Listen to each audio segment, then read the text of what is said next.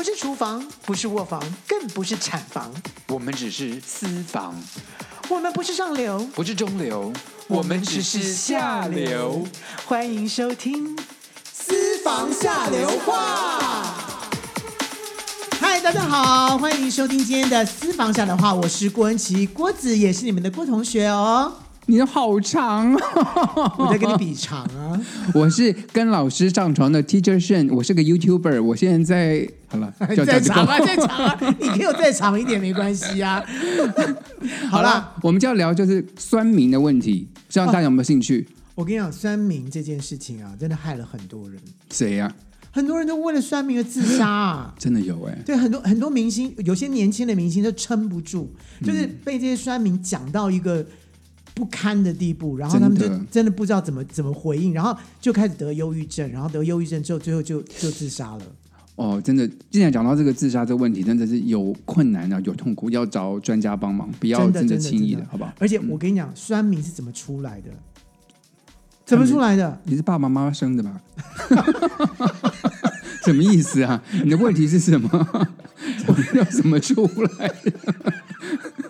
就什么时候有酸民这件事，你又听到酸民这个名词啊？当然就是社交网站这种开始风靡之后，就很多酸民，他们可以随意的发言啊。你知道为什么？因为看不到脸，对呀、啊，然后也不知道你是谁，而且你还几岁都不知道，搞不好个10岁的小孩在骂你。对对对，搞不好那些你知道想不开的人，都是因为被一些年纪轻根本不懂事的人骂。Who cares 他们的说什么？尤其是就是像公众人物，像我啦，或是你现在你是一个 YouTuber 了，所以变成是像我们这种公众人物，就常常会被这些不知道是谁，他就开始乱讲。哎，你最近是不是有个酸民才在写你？昨天对，他说你什么？没有，因为我们去打第三剂疫苗嘛，然后打第三剂疫苗，我就说哦，大家快点保护力上升，鼓励大家能够去做这件事情，因为现在要与病毒共存的时代已经要来临了，所以大家要保护好自己，这样这很好啊。对，他就说什么叫做与病毒共存，他就先说了一个，我就告诉他说为什么什么什么，讲到后来他就说你个头啦，然后他就开始骂了，他就开始讲说你把家猫跟什么老虎弄在一块，你敢跟老虎在一起吗？什么东西的。然后你知道就开始就说你这话题扯远了吧？对，他就说你傻傻分不清楚啦，然后你就说你是白痴啦什么之类的，就开始乱讲话了。我在想说，你知道我通常在面对这种酸民的时候，很多人就是说啊闭嘴，或者说把它删掉，但是问题就是意识会出来，对吧？我的方法就是以卵击石。什么？你可以不要乱用成语啊！你可以你就把你的意思讲清楚就好。什么以卵击石、啊？以石击卵？没有啦，什么啦？就是我直接面对。就是你要说这个是吧？来，我继续跟你说。你要再说，我再跟你说。说到最后呢，我就去查这个人到底是有没有是真账号还是假账号，就真的有这个人。然后我就发现啊，他其实要加我朋友，我没加他。哦，他生气了，恼羞成怒、哦，所以我就马上就想说，哦，原来是我没有加你朋友，那么久都没有加你朋友，所以你才这么样的非理性的这样子骂我。他马上把所有的话全删掉，因为他知道他是谁。我的天！可是像这种像我们平常像我们自己个人的脸书啊，这是可以，当然是你的朋友，你可以管理的嘛。可是像我们这种粉丝页，他来，所以我们是没有办法知道他是谁的， 对不对？尤其像你。经营这个 YouTube， 对啊， YouTube 对不对？像尤其是你的这个跟老师上床这个节目呢，因为又比较有尺度，对吧？所以很多是羞耻的耻吗？好啦，我们就可能讲一些比较辛辣的话题。对，所以一定有很多卫道人士或什么就开始去抨击你吧。其实我之前在做 YouTube 的时候，我最担心的其实就是酸民。我那时候就问了一个我在做 YouTuber 的学生，我就说你怎么面对酸民？因为我当老师毕竟当了这么多年，然后我也没有办法跟人家吵架或干嘛，特别在网上，对不对？然后我就问他，他就说老师你要有心理准备，酸民一定会有。那我说你怎么克服？他说你要找到自己的排解忧的管道。哦，解忧管，我以为说你要主持到你自己知道你自己在做什么。那当然这个是，然后他就说你要，他说老师酸民你是可以把它留言删掉的。哦，第一个，如果你真的他真的太过分，你可以把它删掉。然后第二个就是说，你自己虽然你把它删掉，可是那些话你已经看到了嘛，就是你心里会不舒服，心里会不舒服。对，他说你要自己找到一些解忧的管道。那后来这些事情当然真的照他的处理，真的好多了。就是我有朋友可以聊这件事情。啊，第一个是有朋友可以聊嘛，第二个是说你真的有这些酸民吗？就是你刚开始就是有很多人在骂你或者干嘛的。其实说真的，比我想象中少很多。因为其实你的节目并没有那么不正经。我老实讲啊，就是你其实你的节目是正向的，对，就还好。所以基本上那些想要骂人也骂不出来。没有有人就留言怎么同性恋很恶心啊，你们去死啊什么，当然有这种话。那种应该你看了就会觉得很好笑吧？可是我跟你讲，我其实中间对酸民的一个很大的态度转变，就是因为一开始经营这个频道，有任何人留言给你，通常我都会说谢谢你留言啊，有你都会回，我都会这样子， 对不对？那连人骂我的，你知道吗？比如说你也太烂嘛，你好恶心好娘，我都还会说谢谢你的指教啊，我会多改进什么的。但后来我想说不对啊，你这个人明明在不但骂我，在骂同性恋族群，我干嘛还跟你说谢谢什么？我白痴哦！后来我就在我的那个后来我的资讯栏里面，你在下面都有一栏说，如果你什么的话，你就我说我的频道是一个对同志零容忍的频道，任何对同志有不礼貌的言行，我都会把它删掉。所以其实我删最多的言是他们批评我的来宾的。Oh, 我在我来宾看到前我都把它删掉，因为我觉得这是不理性的，我不用让我的来宾去承受这些压力，所以我第一时间就把这些不礼貌的话都把它删掉。但你知道就是说像我们这种公众人物或者是演艺圈的人，为什么常常会收到这些东西？譬如说我在前一阵子我在出片的时候，就突然有一个人他就在留言说，哼，你在卖你爸妈的房子，你根本就是在都用你爸妈的房子，用祖产，对对，用祖产来做你的唱片，你大家不要被他骗喽，什么什么东西。他先留了一个，然后我就用我的方法啦，说你告诉我你的资料从哪里来的，你为什么凭什么说什么？我就开始想说跟他来对。没想到我才睡觉，隔一天一早起来的时候，我那一天刚好是发片。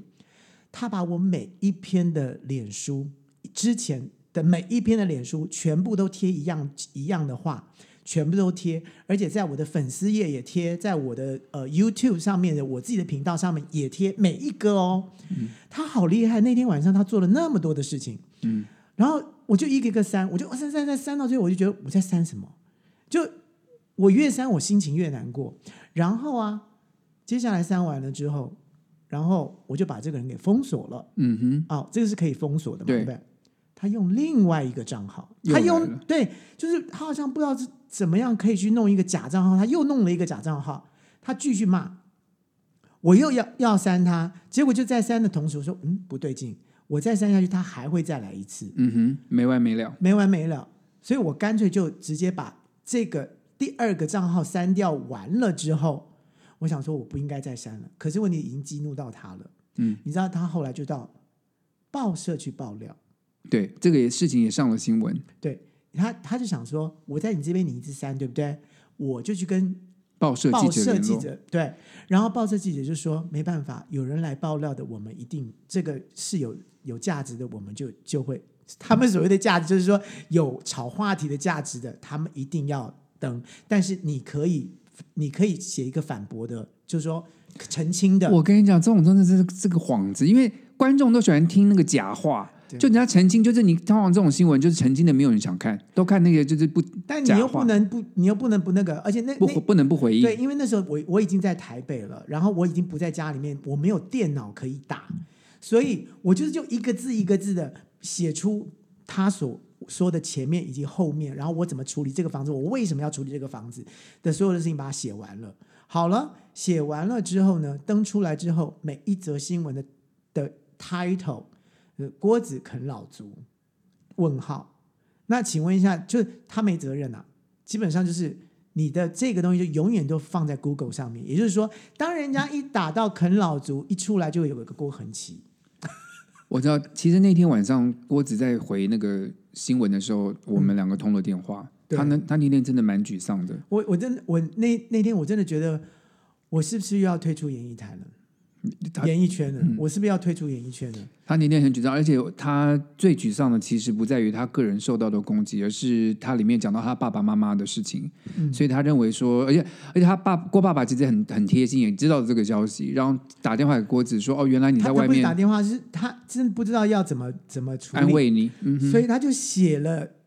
你知道他不会去打电脑，手机他也不会回讯息的，他就一个字一个字一个字的讲说，我支持你，然后你这次真的做得很好，就打了几乎快20个字吧。你就刚好看了字就哭了。我整个大哭，因为我觉得因为最重要是我真的很害怕就是他伤到了爸妈的朋友圈，因为他那个新闻讲到就是说郭子好像卖了他爸妈的祖产，然后去出唱片，当然这根本是假的嘛，然后假的，对，然后他爸爸妈妈还要去面对这个亲朋好友说，哎呀天哪，你的房子怎么被你儿子卖掉？我最怕的是这件事。其实我不是怕我自己被人家说，而是我怕我爸妈到外面之后，所有他的教友啊，所有的朋友啊，或是亲戚，所有人都会用另外一个眼光在看你。我觉得这个就是酸民他最喜欢就最喜欢的目的了。其实我跟你讲，他们就是越看到你越难过，他们越开心，就是他们留言的方式。他们这些酸民就是到处留言，就希望看到别人痛苦，因为他明明知道这些话是有杀伤力的嘛，而且他都往你的死里戳，就是哪边最你痛处，他就往哪边说。所以他们存在就是希望，所以你对抗酸民最好的方法就是冷处理。不要再回话了，不要去回话了，一则就把它删掉或隐藏，就是让他你隐藏别人也看不到，去删掉他反而会知道，就是隐藏他不知道他的留言被隐藏。但我不知道就是微博是不是也有这种功能啦，但基本上就是你知道太多，如果说这个酸民一下来了就是几百个，因为这不是我们想象，因为有些人就是真的是太有名的人，像大明星那些刘德华、啊、像王先生啊或者什么之类，他们就可能就真的一下就一堆1000个，你怎么把它删掉？我必须说了，就是你心再坚强再钢铁的人，看到这些这么多骂你的话，像欧美也有非常多的明星也是被酸民骂到就是没办法，像你刚刚说就没有，就是你当一个公众人物，就很多人会跟你说，你必须因为你是公众人物，你要坚强，你必须要抵抗这些东西。对啊，所以我觉得每一个明星应该都有不同的方法来面对这件事情。所以你知道昨天的那一则，他就最后就提到这一个，他说你身为公众人物，你还那么没有知识，叫大家去跟病毒共存。我一听到你讲到我是公众人物这件事情的时候，我就准备跟他完全的对抗。真的，他们真的心里面想就是要你跟他对抗。对，他的意思就是这样。可是问题是，好啊，那我来看看你有多厉害。但是他已经不理智的时候，我会告诉他，我在下面就直接写说，这已经到了已经是谩骂跟不理智的状态之下，我觉得我没有必要再回你了。是，真的就冷处理，真的是专家给的建议。但是所有人都看到这些所有的留言，如果他不删掉的话，所有人都会看到这些留言，我该说的我该讲的都是有理的。所以对方打这个留言删掉之后，就变你自己跟自己对话，有些无聊的。我下面只好自己再加一篇，就说你刚刚讲到老虎跟家猫，这个你自己把它删掉，我现在变好像自说自话，大家自己可以自己去对照。我个人认为啦，酸民真的就是冷处理为主，然后自己真的找到一个比较舒坦的方式来跟亲朋好友诉苦啊什么的，或者是亲朋好友诉苦。如果亲朋好友都在怀疑你，像我之前这个案例，就是大家说我是啃老族，所有人都不知道那一幕的时候，不会啊，你跟我讲，我就很了解你啊，我很清楚你的状况啊，所以我可以安慰你啊。呀，但这是你很了解我，但是问题是说，有很多人就是就不是那么。一知半解的人，我也会怀疑说你是不是相信了那则新闻。反正那个新闻，或者人家在安慰你的时候其实是假安慰。所以我个人觉得，就是你要面对酸民的这件事情啊，我觉得尤其是公众人物，你自己第一个，当然你有没有做错事，你是不是真的做错事了？我觉得你如果真的做错事的话，你就好好的去公开。该诚布公的跟大家，该道歉的道歉，该怎样处理去处理，弥补的弥补，然后过了一阵子，说真的，我觉得在演艺圈真的是大家也是蛮健忘的，或者是你真的改变了之后，大家也就马上就改观了。你看现在那个之前被我们讲到那个7887的那个艺人，是不是现在又要活跳跳的出来了？好像还没成功吧？还没成功，但是他快要了。嗯，慢慢来，慢慢的，慢慢的，大家也还会接受你，人没有那么坏了。然后老实讲是真的，但如果你真的是没做这件事情，我觉得你心里面要有一个真正的心的底，就是我真的没做这个事，那我就是没亏欠谁。那我觉得这个就是你自己要去自我建设的啦。然后第一时间也要发新闻稿，跟要我们台湾最有名就是发律师存证信函之类的，让这个事情赶快的消失，或者是找所谓的有一个什么台湾好像有一个所谓的什么危机处理的一个公关啊，公关有一些公关人士专门会处理这些事情。对，我觉得是可以有找专家来帮你。对，如果万一你自己真的不会处理的话，真的你要去找这样的一个公关公司来帮你处理这些事情，知道那个前后顺序应该是什么，因为有的时候自己会乱掉。嗯哼，所以我觉得这个是提供给大家，这个尤其是你如果你是真的喜欢做酸民的人的话，我真的奉劝你不要浪费时间。嗯，然后我们休息一下再回来，我们再聊聊看要怎么对付这些酸民是最好的办法啊。今天接下来的公三小是跟酸有关吗？没有，跟甜比较有关。沈老师公三小、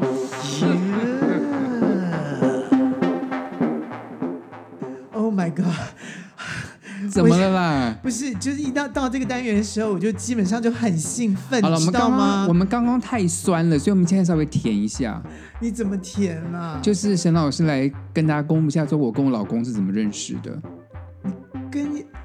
我的老天鹅啊！这件事我从来没有在就是媒体上跟大家讲过，就像我的直播内容也没有说过，所以今天就是给我们的那个私房下来的话。Oh my God， 就是卖给我们的。Oh, thank you very much。那你一定要说到非常 detail 了。我的天哪！好了，就是我们在那时候，我们两个都在美国科罗拉多州的丹佛。那个时候你在念书？那时候我已经在工作了。哦，已经在工作了。在工作，然后我们就听说，我那时候听说，就是我们那边有一个东方人跟西方人的一个社交社团，叫做龙岩 Club， 就龙岩社团。龙岩？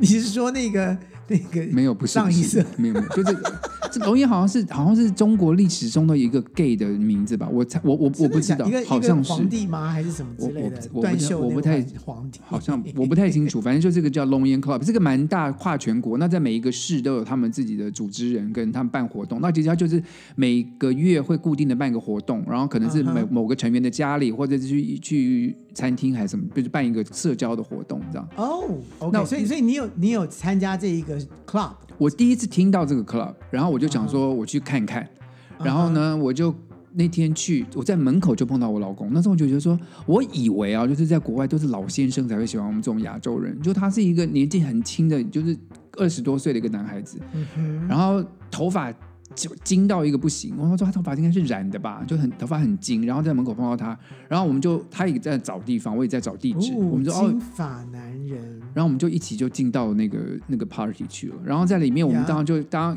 他是在 barbecue， 所以你在门口的时候，你们两个就四眼相对了。对，可是当时我绝对不会认为说他会喜欢我的，因为他就是一个很阳光的大男孩。你们有互相打招呼吗？那个时候当然有，就是很礼貌的打招呼。对，说就他就说我很明显我们两个在找地址嘛，就找同一个地方。然后他是一个 barbecue 的 party， 就在后院大家有在烧烤东西。哦，就是那种 house， 在人家家，对，后院很大，然后有游泳池，有热水池。嗯，然后我们就聊天吃饭，吃完饭之后呢，又是吃到饱。我不太记得有没有吃到饱了，反正吃一吃以后呢，我老公就说：“你知道，我跟你打赌，你一定不敢到那个游泳池游泳。”等一下，你漏掉中间了，怎么？其实你们已经开始打情骂俏很久了，对不对？你就吃饭的时候就在聊天什么什么的。就是所以说，从开始进门两个四目相望之后，然后开始找地方玩了之后，进到里面就还是继续的就。还是靠着对方、没有，其实因为那天人蛮多，大概有20-30个人去，所以事实上就是，所以那时候你还在挑菜，对，所以他后来就跟我说，他说你不敢到游泳池，然后他带了泳裤，他就脱了，他游泳裤穿在里面，他就直接脱了就下游泳池。我就天哪，身材也太好了吧！哦，那就胸肌是胸肌，腹肌是腹肌。Oh my god！ 然后老王就说哈哈哈，我很想下来跟你游，但是我没有带泳裤，所以就抱歉。你说，因为你没有，我没有带泳裤。结果那个 party 的主持人就说啊，我们这边有一些泳裤可以借给你们。啊结果他就说你敢下来吗？就激我嘛，我就说好啊，下来就要谁怕谁，就要我们就下去游泳，然后游泳。你确定他是在激你吗？我相信他是。后来他也说他是激我，他就希望跟我一起有单独，就因为那吃饭有很多人嘛，他就说单独。那是公开的场合嘛，就是说那个热水池，那个 Jacuzzi 是这公开，就是在后院啊，就是他们家的后院，哦、是公开给大家，就是说大家也可以去玩这样。对，然后我们两个下游泳池之后，就很多人就加入我们了，就慢慢他加入你们，就他第一个人进，他第一个下去的嘛，然后我下去，然后很多人就一起下来游泳。哦，我这边有人可以下，哦，那我也下来了。旁边有游泳裤，我就大家就换了游泳裤就下去。哦、然后后来我们就移架到热水池里面，因为热水池里面是按摩浴缸那样，就叭叭叭叭叭，对不对？就是 Jacuzzi 嘛。那我们就说，那我们就把泳裤脱掉吧，反正因为看不见，因为一直有泡泡嘛。是你们两个说的吗？我说的，我不记得谁先开始建议这件事情，反正就是有人就开始，然后慢慢大家就把泳裤脱掉了。所以反正我们在热水池里面泡着也没有看到什么。那我跟我泡嘛， 对，我跟老公就是因为我们之前就已经你知道四目相接什么的，当然进了热水池以后，已经那个热火打石，对我们两个就是东西啊，就是热火打石，这是郭老师发明的新的成语啊。热火打石呢，我们两个热火呢就在下面的石头，果然就是硬邦邦的石头，就开始讲什么。你好白痴！我怎么好像在跟一个鹦鹉在讲主持节目啊？然后呢，我们反正就在里面，就是我就跟他很靠近，然后就手当然是不安分，因为你知道一个帅哥在你的旁边，然后就开始用手，就开始手摸了他大腿之类的。好了，我们就留给观众想象，因为我妈妈在听这个节目。然后后来我还记得，就是我就穿了泳裤起来，我就去上厕所。然后呢？泳裤没有飘掉，你没有抓到别人的泳裤。没有，就去上厕所，然后他也起身去上厕所，然后我们就在厕所外面就对眼。然后那时候我真的很想就把他拉到厕所去热吻。等一下，是你还是他？我先去上厕所，然后碰到他，在厕所外面碰到他，所以他是跟 follow you。我不知道，然后就是我就跟他对，我们两个的眼睛都可以明显看出对方就是火热的眼神，就是我刚说的。你刚说什么热火？什么石头、啊？然后呢？可是我们并没有，因为就是觉得这么多人在看，所以我们就后来我们就约了改天见面。你忍住了，我忍住了。你下面没有忍住吧？我们不都忍住了 ？OK， 我们毕竟是人，然后不是野兽。我是说你上面跟下面都忍住了，忍住了。Okay. 然后后来我们就约隔几天，就我们就要互相留电话，然后就隔几天见面约会这样子。后来就 okay, 我们就放烟火。对，所以就是我们这还 OK 吧？这故事还蛮干净的吧？你这个，你要说什么？我要说的就是说，工商小这个单元基本上没有干净不干净这件事情。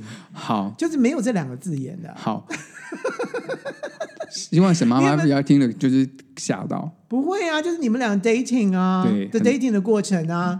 啊，我还会有什么精彩的内容？对，还有，如果沈妈妈没有听的话，应该会更精彩。不过呢，就把话就留在这边。反正后来这两个王子跟……我跟你讲，你们俩那个中间的这个细节，我在节目过后之后，我再来问你们。各位不好意思喽，你们只能听到这个部分。我们再回来聊一下酸民。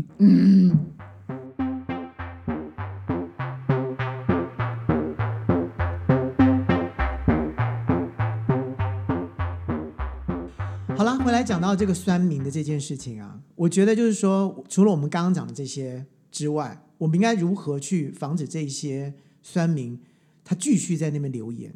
嗯，我觉得第一个要告诉大家是减少酸民危害，人人有责。人人有责，对，大家网友们就要有正义感。如果碰到你喜欢的明星或怎么被人家无意的攻击的话，你们也应该起来去保护你们喜欢的对象。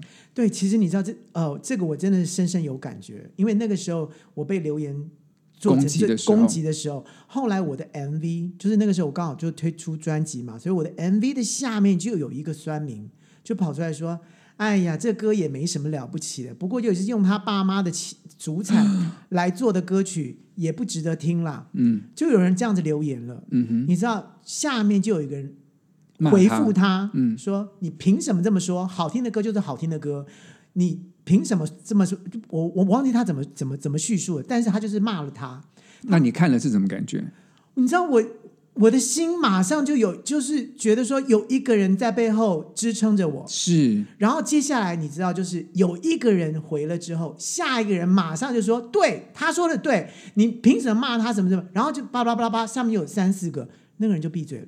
对，所以呢，真的是，如果你支持谁的话，就是看到你的偶像被酸民攻击的时候，大家应该站出来。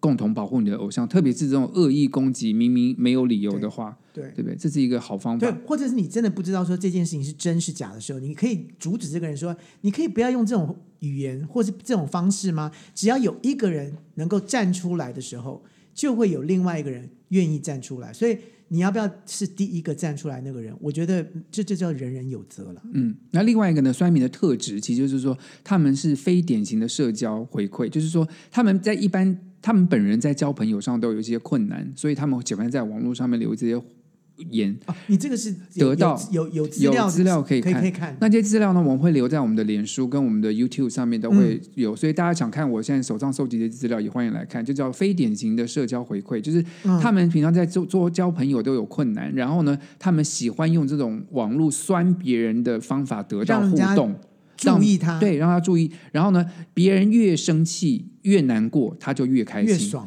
所以最好的回应这方法就是冷处理，因为呢你越激动的处理他，他越开心，越得到他想要的，所以碰到这种事情就是尽量不要去，当事人不要去回，不要让你的生气反而让他更开心，所以你今天了解了酸民他心中想要看什么，你就不要让他得到，这就是消灭他的另外一个好方法，也是啦。但最重要就是说你不要被他影响、嗯、最重要就是你不处理，但是你不能因为不处理然后你还耿耿于心，我觉得这个就是就失去它的意义了。你冷处理是连你的心都觉得 I don't care， 对，它就会消灭它的火了。希望这一集对，当然我们希望我们听众朋友们不要去当酸民啊、哦。像我自己的跟老师上床这节目是散发正面能量的，我一直都像很多人叫我做说你可以讲说哪个明星的八卦啦，谁又是 gay 啦什么的、嗯、这种话我都不愿意说，因为我觉得是一个我的频道，我自己做要是正面能量的一个频道、啊、就像这些负面的话题我都尽量不要去碰它。所以我们私房下流话虽然说叫私房下流话，但是我们从来没有说什么很下流的事情。你干嘛讲得这么心虚？你很好笑。好了，我们来进下一个单元喽。哦，白头宫女话当年，香奈儿、倩碧，我们来啦！哎呀，我说倩碧啊，这个我好像很多外号都是你取的啊。香奈儿，我们之前讲一个非常好吃的美食，叫做郭妈妈风饼，蜂糖做的饼。对呀、啊，蜂糖做，为什么奇怪了？你知道，从以前啊，你就帮我取了很多的外号，什么海豚呐、啊，你这你自己讲的、哦。海豚是因为它屁股很大，我就叫它海豚。我一点都不大，你为什么叫我海豚？我都不知道你屁股很大，但是我跟你讲，观众朋友们，你们可以上来看一下郭子的屁股。我现在屁股很紧实，所以那时候很大。我不知道那时候有没有很大。大学的时候屁股很大，我记得我们在准备期末考的时候，我们都坐在地上念书，他屁股真的看起来很大，我就说海豚，像大海一样大的臀部。我必须要讲，你讲出海豚2个字的时候，我自己都笑了，因为我觉得你好有创意哦，怎么把海豚这个字？听起来是 很可爱善良的，可是在笑你的屁股。那请问一下风饼怎么回事？好，郭子先生呢，他从年轻的时候就非常香奈儿小姐呢，她从年轻的时候就非常的喜欢模仿声音这件事情。然后有一天早上，我有口技，对，有口技。有一天早上就说：“倩碧啊，我告诉你，我刚刚上厕所的上大号的时候，就今天的非常的感，然后非常什么感什么？你说清楚一点，什么？”哦、就不湿润，对，干的很干。他就说我大的时候好像发出了一个“啵”的声音，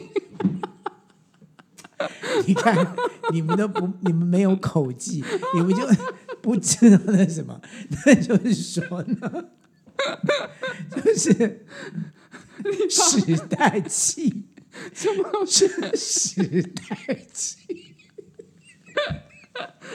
时代气，时代屁，没有，他就说一个，不是你知道吗？就是那大便经过的时候，他就发出了 fuck 的声音，就是屁在屎的后面，所以当不要讲的好恶心，好 anyway， 他就发明了这个香奈儿就发明了 fuck 这个声音。好了，我跟你讲，大家想不想听听正确的发音方式？好。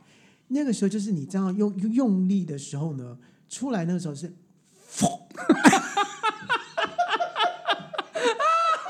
真的好像然后第二天去学校的时候，我就跟全班同学讲说，郭子发明了这个新的声音。不是我发明，我相信每个人都有曾经有过听过这个声音啊。然后所以我们在课堂上或者是怎么的时候，我们只要对方想让对方笑的时候，我们就疯。大家就觉得很好笑。你现在要去疯了吗？然后我记得有一次就是我们班在那个跟人家排球比赛，然后呢。让比赛的时候我们在发球，然后我们让对方打不出球，我们就说让对方立刻就笑场手软，然后球就掉到地上。可是在球场上因为很大，你就说这个音就没有办法传很远，所以我们就说我这一个笑话已经全校都知道了吗？是，所以后来我们因为这个字很难说，所以我们就大声说郭妈妈 fuck饼，所以就演化成郭妈妈封饼，所以现在我们只要讲郭妈妈封饼就会是个笑话。我觉得我们大学到底在做什么事情啊？都是你啊，你闹出了这么多笑话。不是、我一个人没有办法完成这件事情，都要你后面才能完成、啊。我笑得喉咙都痛了。好、啊，非常感谢各位喜欢今天的节目哦，听到现在这个 f 饼的笑话。希望大家，我没有 f 饼的照片、啊，但我看我在海豚的照片、啊。我再找一张我们大学时候的照片放在我们的粉丝页，大家记得去那边留言啊！非常谢谢今天跟大家共度空中的时光，我们下次空中再见。OK， 拜拜。